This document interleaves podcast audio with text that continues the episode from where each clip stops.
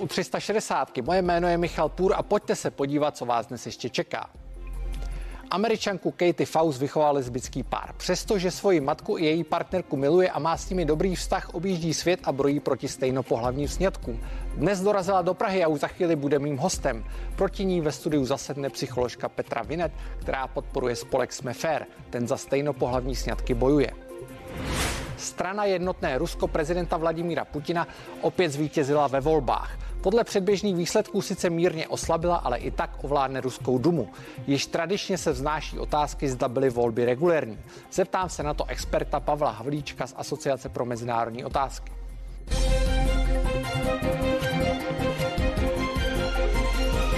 Američanka Katie Faust vyrůstala v takzvané duhové rodině. Teď jezdí po světě a upozorňuje na možná rizika výchovy dětí stejnopohlavními páry. A dnes vystoupila v Praze. Katie Faust, zakladatelku organizace Them Before Us, vítám ve studiu. Dobrý večer. Thank you so much for having me. A dobrý večer přeji také Děkuji Petře, za pozvání. Petře Vinet, ředitelce Institutu rodinné péče na Tama. Dobrý den, děkuji za pozvání. Já diváky uvedu do toho, jak ta debata dnes bude fungovat. My budeme mluvit česky a vy dostanete překlad tady od paní Katie Faust. Uh, První otázka je poměrně jednoduchá, jste na ní asi zvyklá. Uh, Jak je možné, že se dívka, která vyrůst- vyrůstala v rodině, kde měla matku a tam měla svou partnerku, uh, stala uh, bojovnicí proti stejnopohlavním sňatkům? Oh, that's good. Well, I'm definitely an activist. I'm an activist for Určitě jsem aktivistka za práva dětí. Podporuji práva dětí tak, aby byly milovány svými rodiči, matkou a otcem.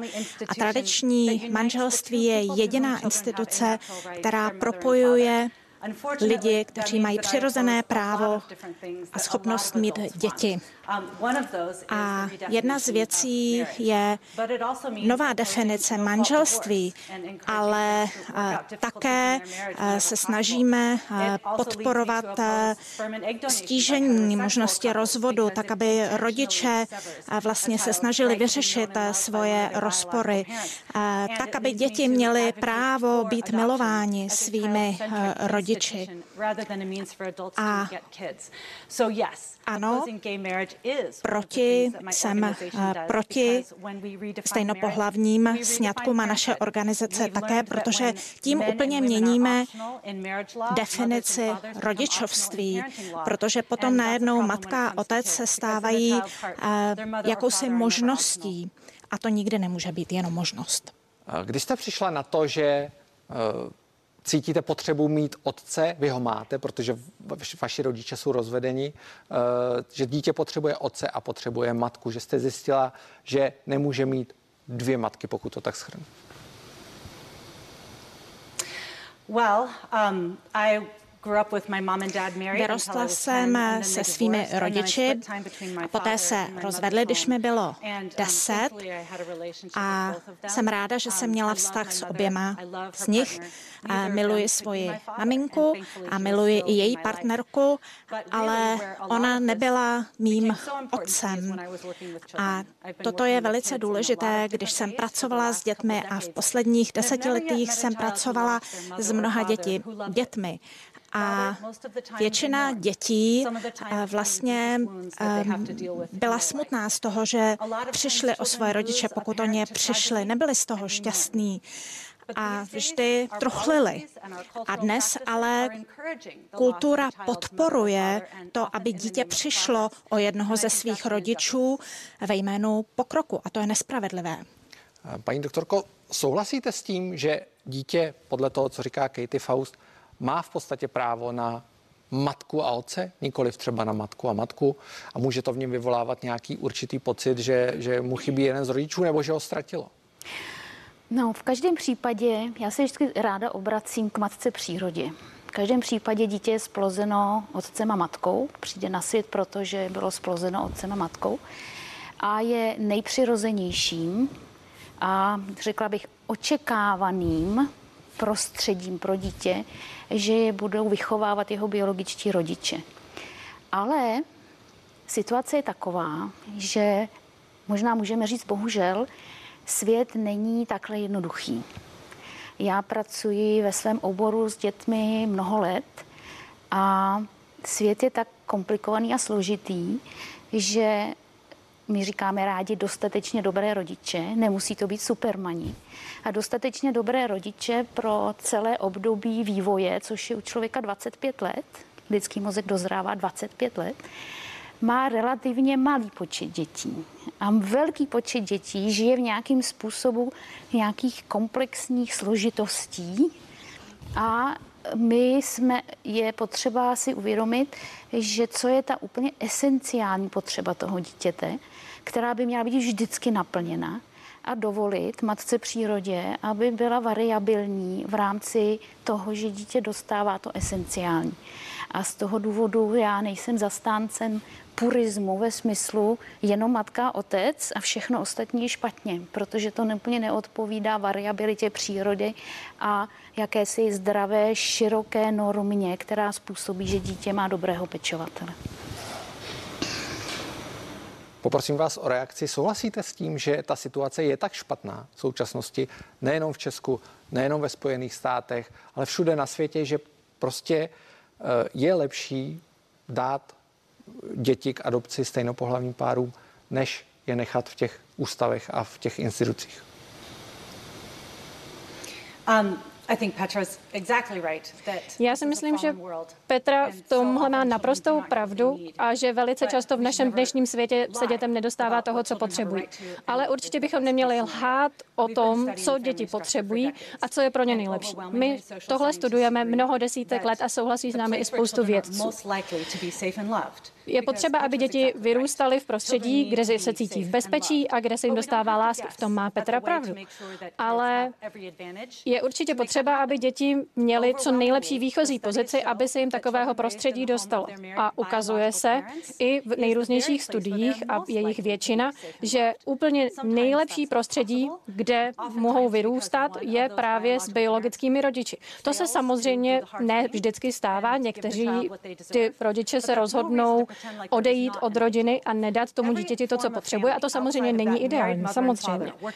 Ovšem je potřeba, aby ty rodiče se snažili, snažili se zůstat spolu, protože jakákoliv jiná forma výchovy vždycky znamená, že dítě o něco přichází, že dítě nějakým způsobem tratí a nějakým způsobem ho to postihne. A potom takový lidé, jako je Petra, sociální pracovníci, se potom o to dítě musí postarat a musí řešit, že ne všechny potřeby se podaří naplnit a že tedy se musíme vybrat jenom některé z nich. Takže ano, takové případy existují, ale neměli bychom kvůli nim zapomínat na to, jak by to ideálně mělo vypadat. A to je přesně ta instituce tradiční rodiny, tradičního manželství, které úplně nejoptimálně řeší všechny potřeby dítěte. Eh, co vlastně říkají vědecké studie? Zkoumají vůbec, jak dítě reaguje na stejnopohlavní pár ve srovnání s tím, jak reaguje na prostě klasické tradiční manželství? Mm-hmm. Samozřejmě tato studie jsou eh, mnohokrát opakovaně dělány. Do, velmi zajímavé hm, studie byly srovnány právě na Kolumbijské univerzitě, což je jedna z nejprestižnějších univerzit na světě v New Yorku.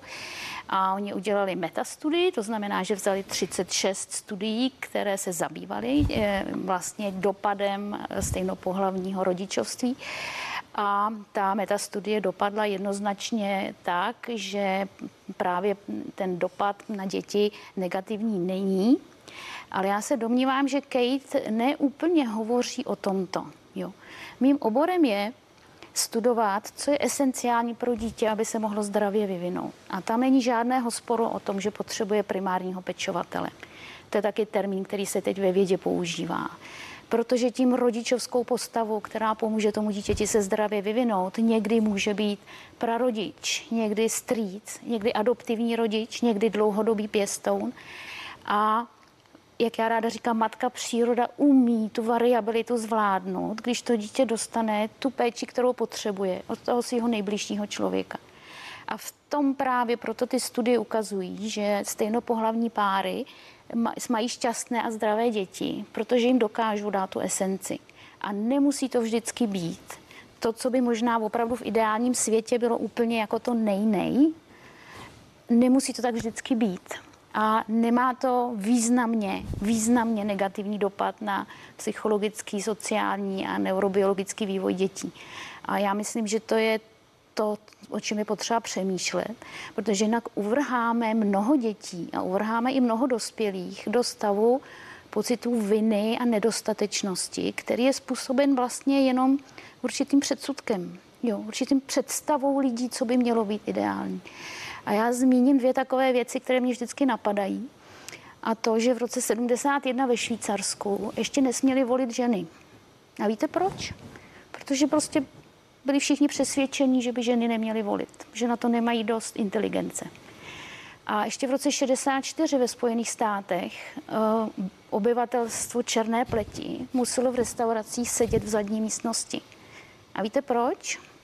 Protože puristi byli přesvědčení, že když má někdo černou pleť, že není roven ostatním lidem.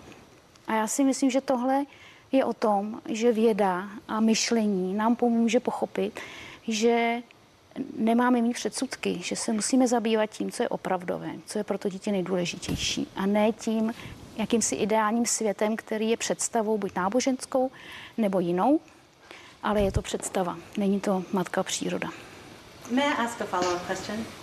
Mohla bych se zeptat z té studie Kolumbijské univerzity, byli tam také účastníci z náhodných vzorků, že si zvolili účastníky té studie z náhodných vzorků a kolik z těchto studií využívalo dospělé, kteří se dobrovolně přihlásili, že se zúčastní těchto studií?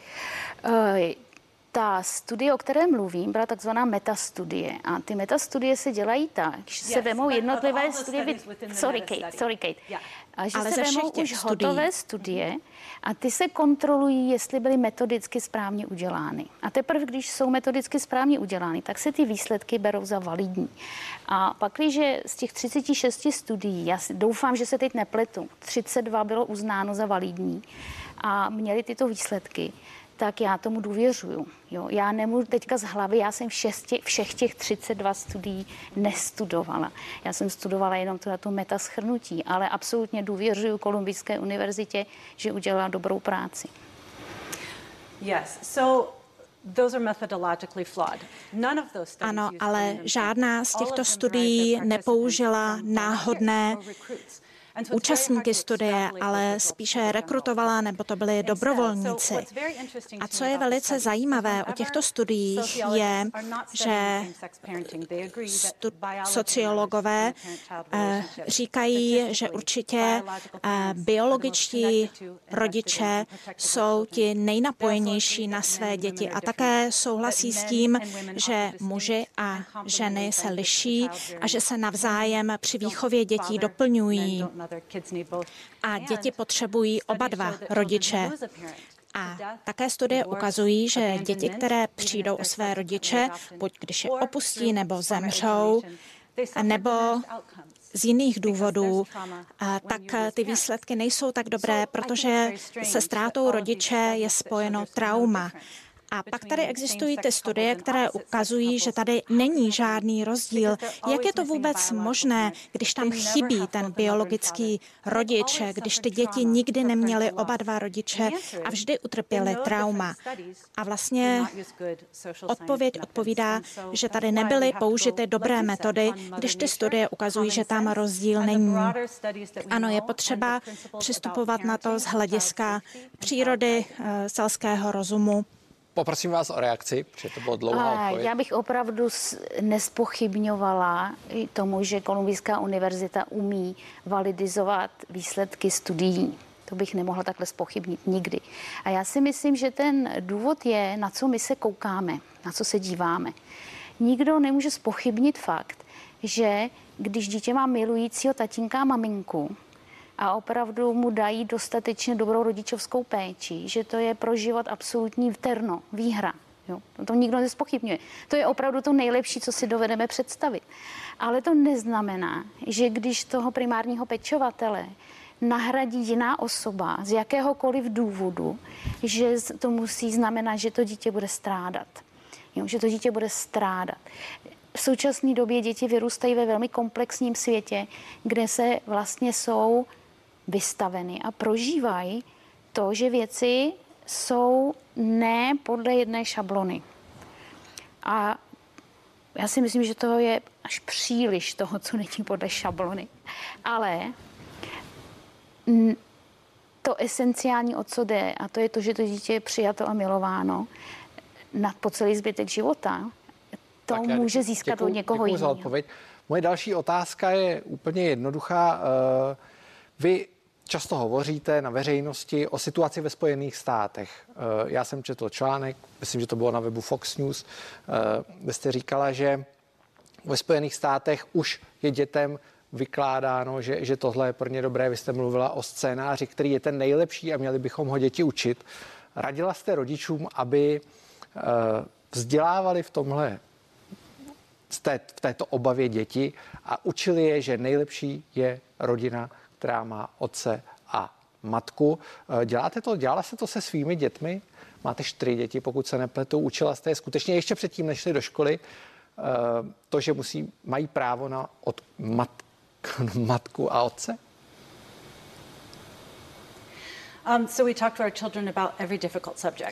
My s našimi dětmi hovoříme o všech těžkých otázkách. Já si myslím, že vzdělávání dětí je především na rodičích, takže bych vždycky chtěla, aby o všech důležitých i těžkých otázkách vždycky jako první slyšeli ode mě. Takže hovoříme o takovýchhle věcech, jako je třeba otázka manželství, potratů a tak dále. Co já chci, aby moje děti vždycky věděli, je, že věřit v tradiční rodinu určitě nemá nic společného se sexismem, který panoval v 50. letech, anebo rasismem v 60. letech. Nic takového to není. Zkrátka, co tím chceme říci, je, že existuje nějaká biologická realita. Biologicky se ženy od mužů liší. To neznamená, že by si nebyli rovní ale biologicky se liší. A stejně tak černoši a běloši jsou si rovni. Takže to, co tady říkala Petra, že když říkáme, že každé dítě má právo na otce a matku, je stejně problematické jako třeba segregace černochů. To je něco, co si nemůžeme dovolit. Tady to takhle nefunguje. Protože to, že my říkáme, že pro dítě je nejlepší otec a matka, neznamená, že chceme diskriminovat geje. To, že říkáme, že by nemělo existovat stejnopohlavní manželství, není proti gejům. To je pro děti. Děláme to v zájmu dětí. Protože matka a otec jsou komplementární, doplňují se tyhle ty dva gendry. To znamená, že dítě díky tomu dostává to vůbec nejlepší. A myslím že to by mělo zažít každé dítě. To je tedy náš argument a vůbec to nesouvisí s náboženstvím náboženstvím. Zakládáme to na výzkumech, zakládáme to na tom, jak to v přírodě funguje. Vůbec nejde o tom, že by to bylo proti gejům, je to zkrátka pro děti a v jejich zájmu. Eh, zeptám se, navážu na tu odpověď Katie Faust. Eh, existují studie, vy jste se předtím hádali o studii Kolumbijské univerzity. Existují studie, které říkají, tak jak říká Katie Faust, že skutečně pro děti je nejlepší ten tradiční svazek, pokud ho tak budeme nazývat? Um, určitě takové studie existují, protože takové studie se dají objednat a máme-li e, zájem o takovýhle, takovýto výsledek získat, tak se taková studie dá objednat a já věřím tomu, že metodicky může být udělaná správně, ale jedna věc je v celku jako nejistější. Jediné, jako vždycky studie mohou se dívat jenom na to, jestli to dítě získalo dostatečně kvalitní péči, jestli mělo důvěru ve své pečovatele, jestli se jim zabývali, jestli za ním mohli se vším přijít, jestli ho ochránili, jestli ho všechno naučili. Ale velmi těžko, když toto to dítě dostane a bude ve svých 25 a dále 30 letech šťastné a spokojené a fungující, tak to, jestli to udělala maminka a tatínek, anebo dva tatínkové, už se zjistit nedá. Na tom se ten rozdíl se nedá zjistit, protože matka příroda ochránila děti před tím, že když nebudou mít maminka a tatín, promiňte, maminko a tatínka, že vlastně budou poškozeni do zbytek života. Ono opravdu toho primárního pečovatele může tomu dítěti dát někdo jiný. A je to ochrana vlastně evoluční, je to ochrana života v tom, že maminka může umřít a dítě bude mít náhradní maminko. Už to nikdy nebude ta první biologická maminka, ale může ho vychovat a může ho vychovat jiný člověk. A z toho důvodu ne, nemůže existovat solidní studie, která by řekla, že to, když to nebude maminka a tatínek, že vlastně všechny děti, které nemají vzorného tatínka a maminku, budou tím pádem nějakým způsobem poškozeny na zbytek života. Můžou si to řešit, ale to neznamená, že budou. Já vám moc krát děkuji za odpověď. Oběma děkuji za dnešní rozhovor a přeji hezký večer. Thank you. Děkujem. Manželství homosexuálních párů by měly uznávat všechny státy Evropské unie, zní z Bruselu. Pravidla by tedy měla být po celé unii jednotná. Jak se na to tváří politici v Česku, podívejte se. Stejnopohlavní páry by měly mít stejná práva jako heterosexuálové. Jejich svazky uzavřené v libovolné zemi Unie by podle Bruselu měly povinně uznávat i ostatní. Já jsem to podpořil a pro mě je to skutečně to volání právě potom, aby se se všemi lidmi zacházelo stejně. Pro mě je to otázka nediskriminace. Co se týče sjednocení postoje vzhledem k třeba k Schengenu, k cestování těchto párů, které mají třeba adoptované dítě, tak si myslím, že je to určitě pokrok eh, dobrým směrem. Manželství je svazek jednoho muže a jedné ženy. Odmítáme jakékoliv zásahy Evropské unie do našich práv. Proti zemím, které požadavkům LGBT komunity dlouhodobě odmítají víc vstříc, jako je například Polsko, Maďarsko nebo Rumunsko, plánuje EU sankce, například škrtání unijních peněz. Aby Evropská unie vychovávala jednotlivé státy eh, tím, že jim bude dávat kapesné nebo ne, jako to dělají rodiče dětem, tak to mě nepřijde vhodné. Rozdílný pohled vráží v Česku pár týdnů před volbami ostrý klín, ale i mezi koaliční partnery. Zatímco Piráti manželství pro všechny nadšeně vítají, konzervativní starostové jako Jan Farský nebo Petr Gazdík zastávají podle průzkumu společnosti Jsme fair stanovisko proti. A s problémy se potýká i koalice spolu, kde proti rozšíření práv LGBT vystoupil Marian Jurečka. Zuřivá hádka o postojích k manželství homosexuálů ostatně burácela i ve včerejší partii. Trváme na tom, že manželství je muž a žena, jenom muž a žena může splodit, splodit dítě a lidovci toto téma hodili přes palubu. E, lidovci už to neprosazují na základě včerejšího vyjádření předsedy lidovců pana Jurečky. Vy jste ten největší e, člověk, který se otáčí názorově o 100%. V roce Ale 2013 pan Okamura říkal úplný opak. Přestože zmiňovaný šéf lidovců ze svého požadavku vstoupit do vlády pouze se stranami, které neschválí manželství pro všechny, rychle vycouval zadními vrátky, terčem vtípku Česku ještě nějaký čas zůstane. Karolína Hošek, CNN Prima News.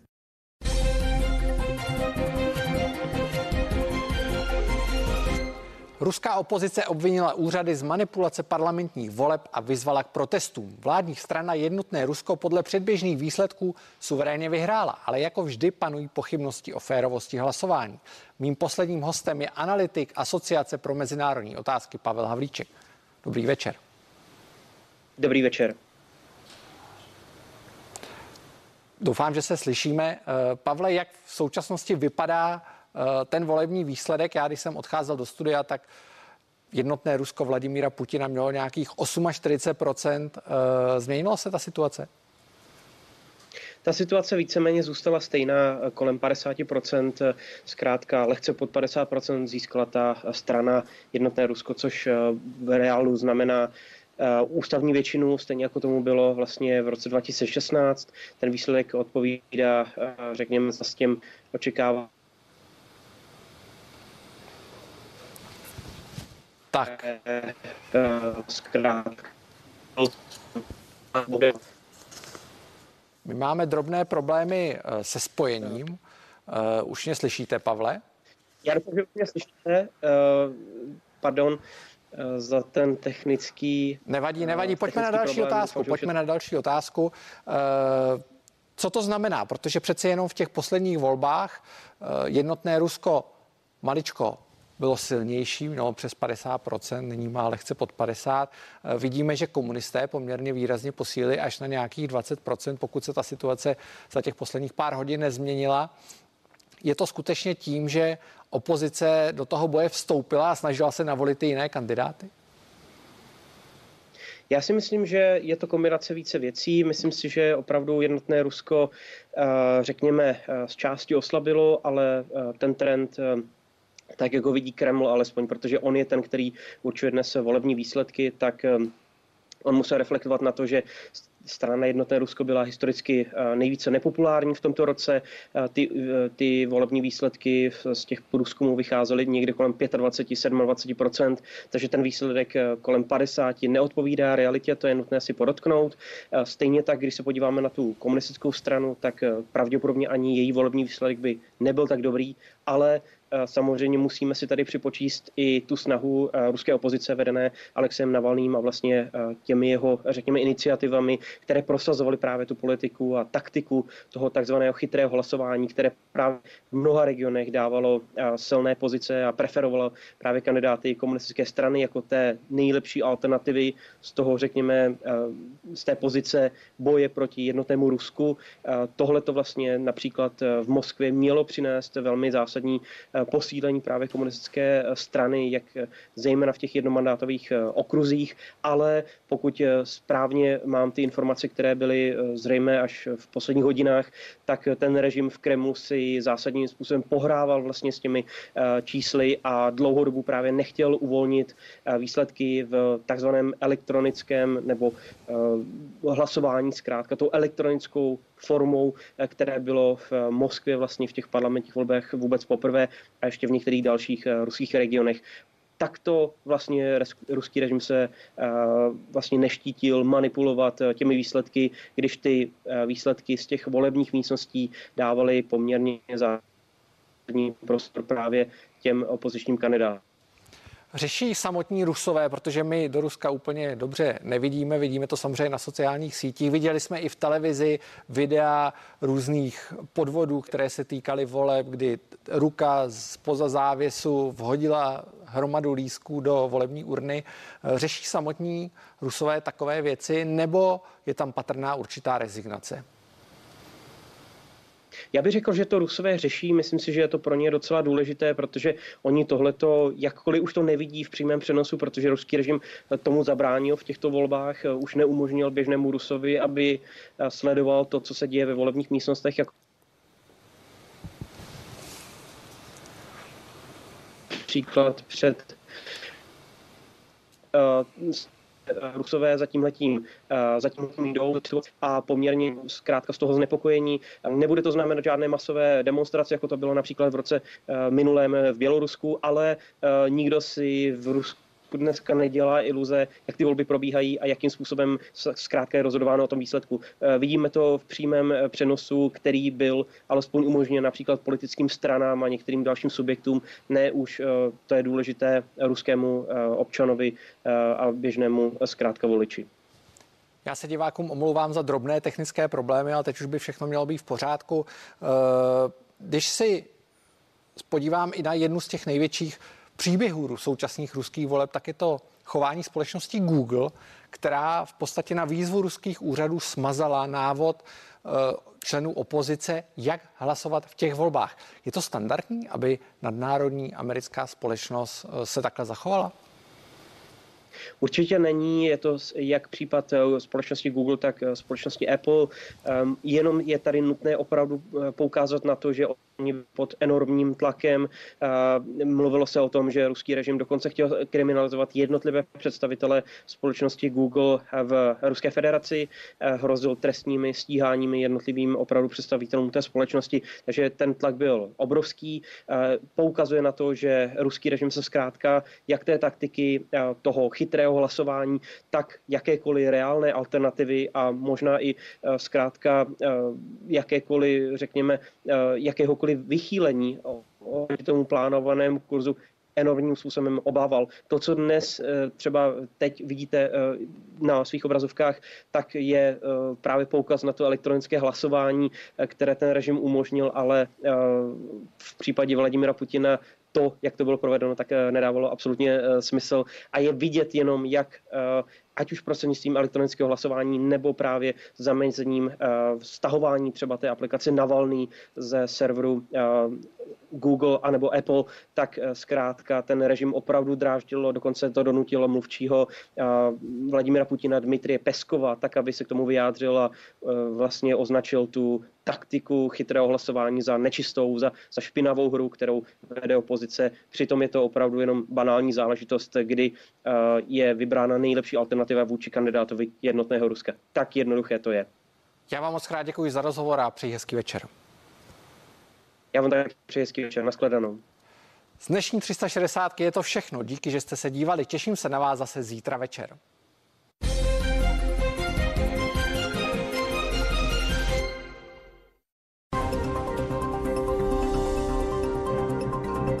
Nový den, to je ranní spravodajský blok.